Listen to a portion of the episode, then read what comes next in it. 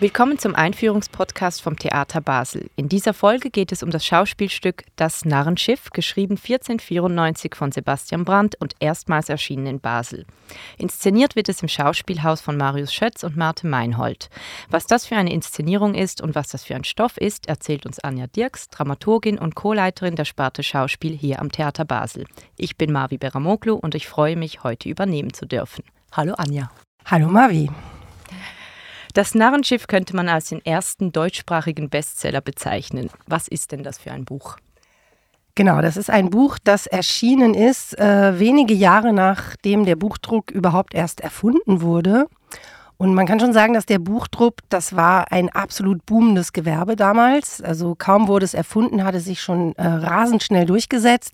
Basel war eine Hochburg des Buchdrucks und äh, das Narrenschiff ähm, war tatsächlich äh, eigentlich bis zu dem Werther von Goethe der Bestseller in deutscher Sprache, den es überhaupt gab. Also es hat sich irrsinnig schnell verbreitet. Es ist ein äh, Buch, das über 100 Närrinnen und Narren porträtiert die zum Teil natürlich so die klassischen Laster darstellen, wie Völlerei oder Trunksucht, ähm, aber eben auch äh, ganz abseitige und eigentlich aus unserer Sicht eher normale äh, Verhaltensweisen, wie keinen Spaß verstehen oder ähm, äh, Bücher sammeln, wird zum Beispiel auch als Narretei schon dargestellt. Ähm, und es war äh, sind Verse, es sind frühhochdeutsche Knittelverse, die man so auch gar nicht mehr einfach versteht. Also üblicherweise kauft man das Buch in einer hochdeutschen Übertragung. Ähm, und es ist eine Moralsatire. Also es geht dem Autor darum, die Menschen zu bessern, ihnen ihre äh, Fehler vor Augen zu führen, äh, auf humorvolle Art und Weise und dadurch zu erreichen, dass die Menschen sich selbst erkennen und sich bessern. Es war auch deshalb so erfolgreich, weil es eine Kombination war von Bild und Text. Es gibt über, es gibt, glaube ich, 114 Holzschnitte, die zu dem Buch dazugehören und die diese verschiedenen Narreteien illustrieren. Ähm, interessanterweise geht man davon aus, dass ein Großteil dieser Holzschnitte vom jungen Albrecht Dürer äh, angefertigt wurden, die, der damals in Basel sich aufhielt. Also es war ein Werk, ähm, das einem heute vielleicht altmodisch vorkommt, aber damals äh, irgendwie absolut die neueste Technologie benutzt hat, äh, intermedial agiert hat und ein rasender Erfolg geworden ist. Das klingt alles sehr spannend. Lass uns doch am besten mal reinhören. Alle Lande sind jetzt voll helfender Schrift. Und was der Menschen geistige Gesundheit betrifft, voll inspirierender Sprüche, guter Ratgeber leer und vieler ähnlicher Bücher mehr. So sehr, dass es mich wundert schon, dass keiner bessert sich davon. Ja, Schrift und Lehre sind verachtet.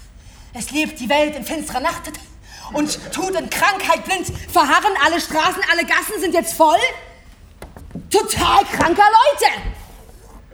Ey, die sind doch krank. Oder nicht? Oh, ich, ich bin empört. Empört bin ich.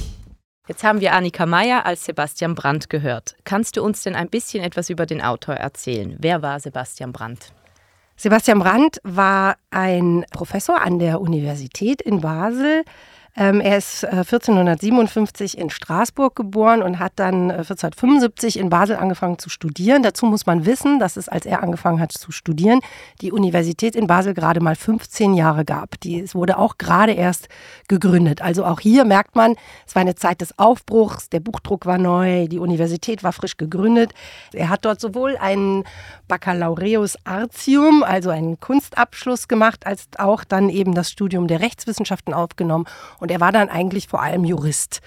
Vor allem hat er sich aber eben auch früh im damals boomenden Gewerbe des Buchdrucks verdingt, weil er auch den Lebensunterhalt für seine Frau und seine sieben Kinder bestreiten musste. Und er hat eben da sehr früh äh, schon mitgearbeitet, ähnlich wie ein heutiger Verlagslektor das machen würde. Also er hat Texte ausgewählt, Übersetzungen kommentiert äh, und hat so Vorreden und Widmungen geschrieben. Er hat auch Flugblätter äh, produziert. Das war damals das allerneueste Medium. Ähm, und aber auch Fachliteratur äh, oder Einblattdrucke über Naturereignisse veröffentlicht. Also sehr vielfältige Erfahrungen gesammelt im Buchdruckgewerbe. Ähm, das äh, ihm natürlich dann zugute gekommen ist beim Narrenschiff das er dann äh, 1494 äh, herausgebracht hat. Er ist dann an der Universität auch äh, weitergekommen. Er hat dort eine besoldete Professur bekommen und hat dann aber trotzdem Basel verlassen im Jahr 1500, kurz bevor äh, Basel sich der Eidgenossenschaft angeschlossen hat, denn da war er politisch komplett dagegen. Er war äh, sehr kaisertreu. Aber er gilt trotzdem als äh, früher Humanist. Also äh, da ging es ja um die Wiederentdeckung der Antike.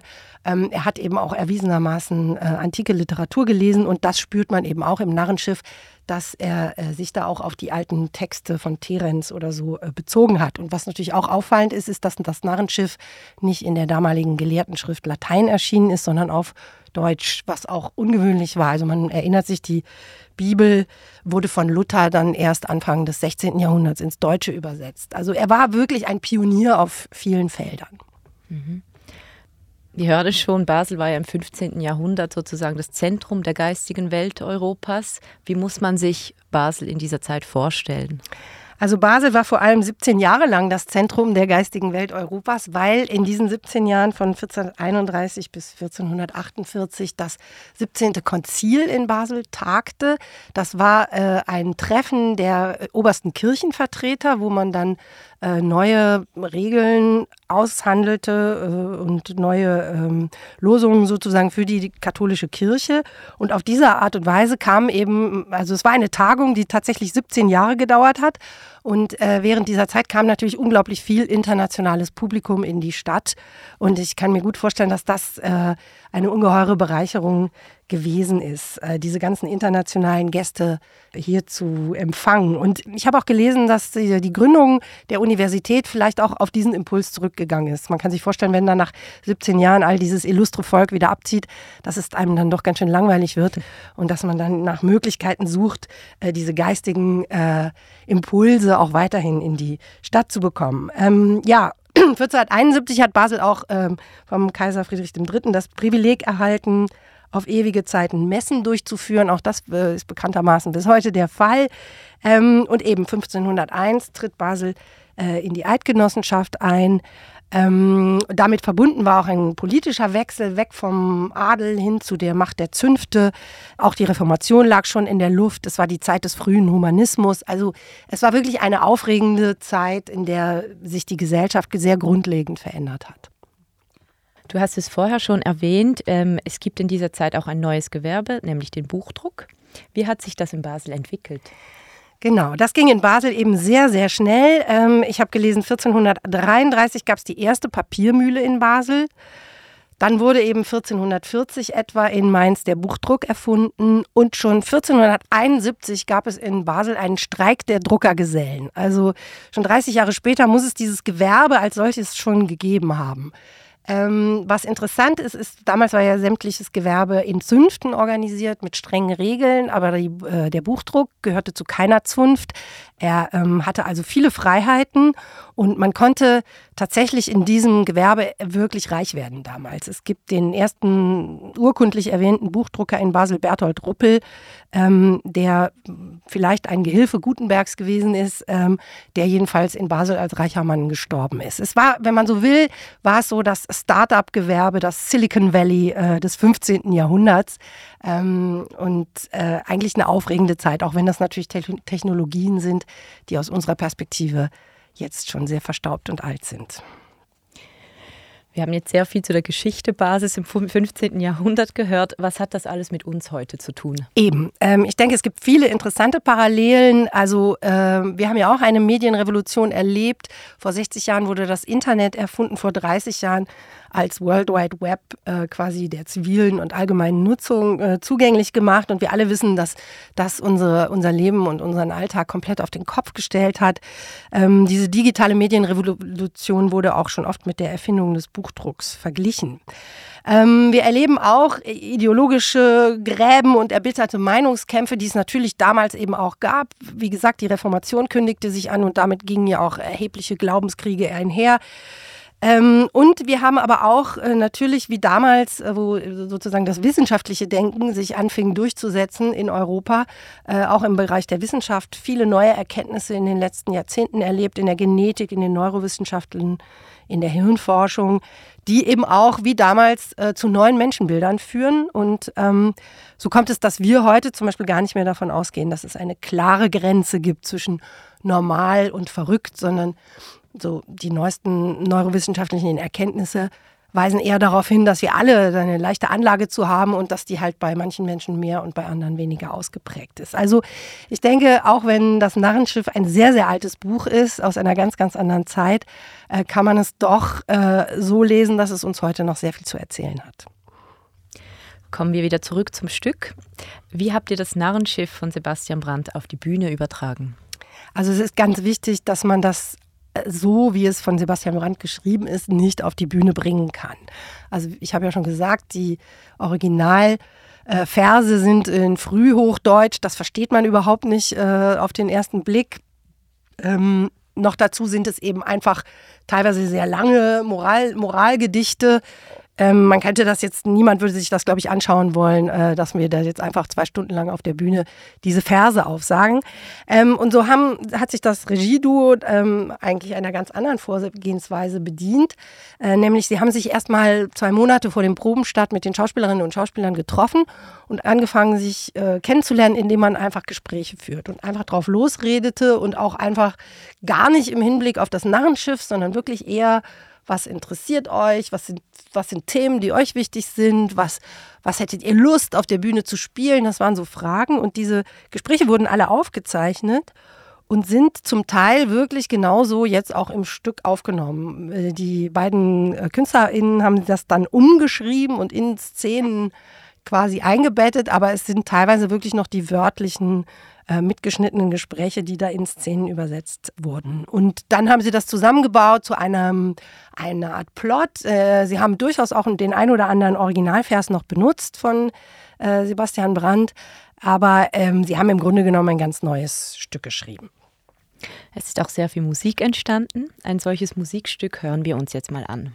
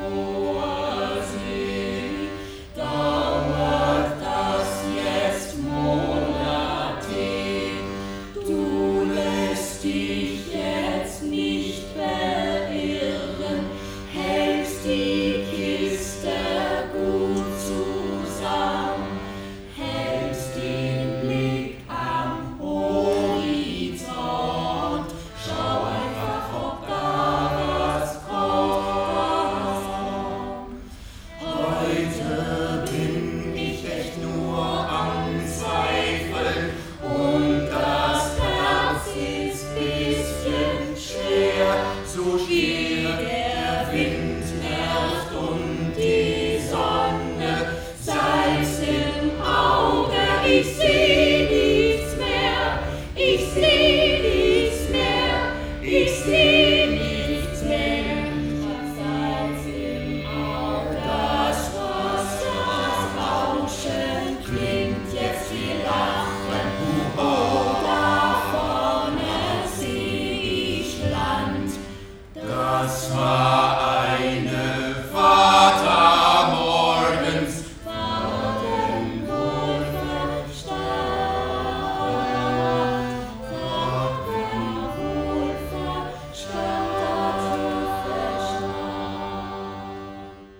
Wir haben hier ein Lied über eine Reise gehört. Ähm, um was geht es in dem Stück? Um eine Reise? Ja, also es gibt tatsächlich Narren, es gibt ein Schiff, äh, und das legt ja auch nahe, dass es eine Reise gibt. Ähm, der Plot, wenn man so will, ist, dass Sebastian Brandt, der auch persönlich auftritt als Figur in diesem Stück, äh, der recherchiert unter Närrinnen und Narren für sein Buch, für seinen zukünftigen Bestseller und gerät dabei gemeinsam mit den Narren auf das Schiff.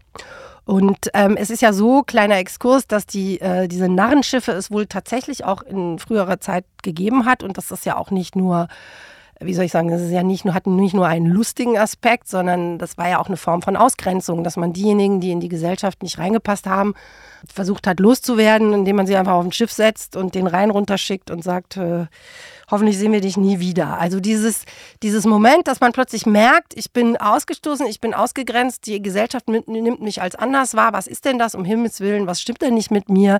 Das ist eigentlich so ein Motor für unser Stück, das Sebastian Brandt sozusagen gemeinsam mit den Närrinnen und Narren erlebt äh, was es heißt, plötzlich auf diesem Schiff allein auf hoher See zu sein, nicht zu wissen, wo es hingeht, nicht zu wissen, ob man jemals wieder zurück kann, ob man überhaupt jemals irgendwo ankommt. Und ähm, dann gibt, geht es durchaus abenteuerlich zu. Es gibt äh, einen, äh, einen Schiffbruch, es gibt äh, ein Liebesabenteuer und noch diverse andere Dinge mehr. Aber vor allem lernen sie einander und eben auch sich selbst besser kennen. Sie verstehen, was ihre Schwächen bzw. was ihr Narrentum ist und lernen das zu akzeptieren. Und was ihnen dabei besonders hilft, ist Empathie untereinander und gegenseitige Solidarität. Es ist, wie gesagt, ein sehr musikalisches Stück. Welche Rolle spielt die Musik bei euch? Also ich glaube, dass in diesem Narrenschiff die Musik eine ähnliche Rolle spielt wie beim Original Narrenschiff die Bilder, die diese Holzdrucke, die ich auch schon erwähnt habe. Ähm, weil die nochmal eine emotionale Ebene hineinbringen, die man natürlich mit reinem Text so gar nicht herstellen kann. Ähm, das Tolle ist, diese zwölf Songs, die im Stück vorkommen, die hat tatsächlich alle Marius Schötz für dieses Stück komponiert. Ähm, und auch diese Lieder sind den, genau wie die Texte, sind den Spielerinnen und Spielern wirklich auf den Leib geschrieben und werden fast alle von Gia Lim live begleitet. Dazu kommt auch, dass das gemeinsame Singen, das Singen im Chor natürlich sofort eine Gemeinschaft äh, herstellt. Äh, wirklich eine ideale Gemeinschaft, wenn man so will, weil man kann vielstimmig sein und trotzdem harmonisch zusammen äh, singen.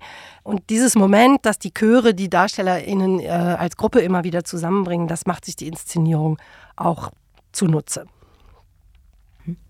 Am besten hören wir gleich nochmal rein. Genau, das ist jetzt ein Solo, äh, das wir hören. Das ist äh, Barbara Colceriu, die singt äh, Bist du nicht manchmal ein bisschen einsam? Ich hab so lang nach dir gesucht, gar nichts ließ ich unversucht. Ich bin durch das Meer geschwommen, habe Mauern überwunden Endlich hatte ich dich gefunden. Irgendwie fühle ich mich noch immer allein. Ist es möglich, nicht lonely zu sein? Ich sehe uns als Bild, dein Name auf dem Klingelschild. Ich bin immer noch so unerträglich einsam. Mein ganzes Leben vermisse ich dich schon. Denn wir,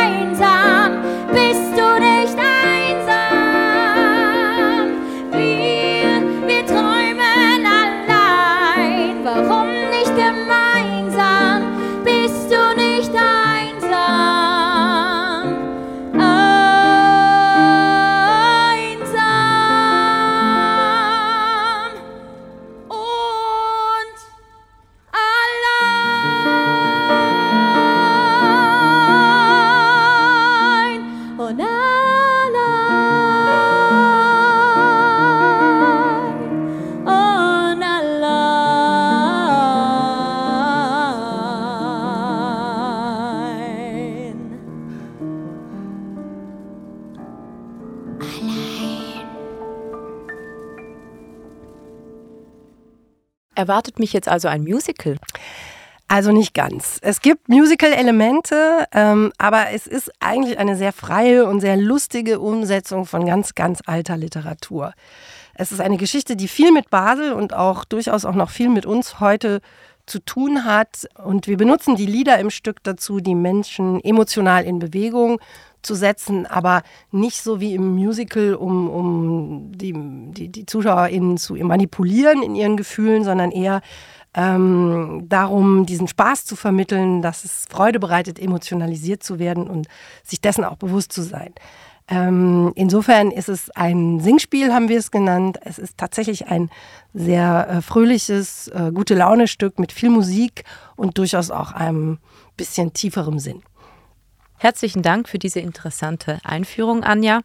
Das Narrenschiff hat am 14. Oktober 2022 Premiere im Schauspielhaus. Das Stück dauert circa zwei Stunden und alle weiteren Informationen finden Sie auf www.theater-basel.ch.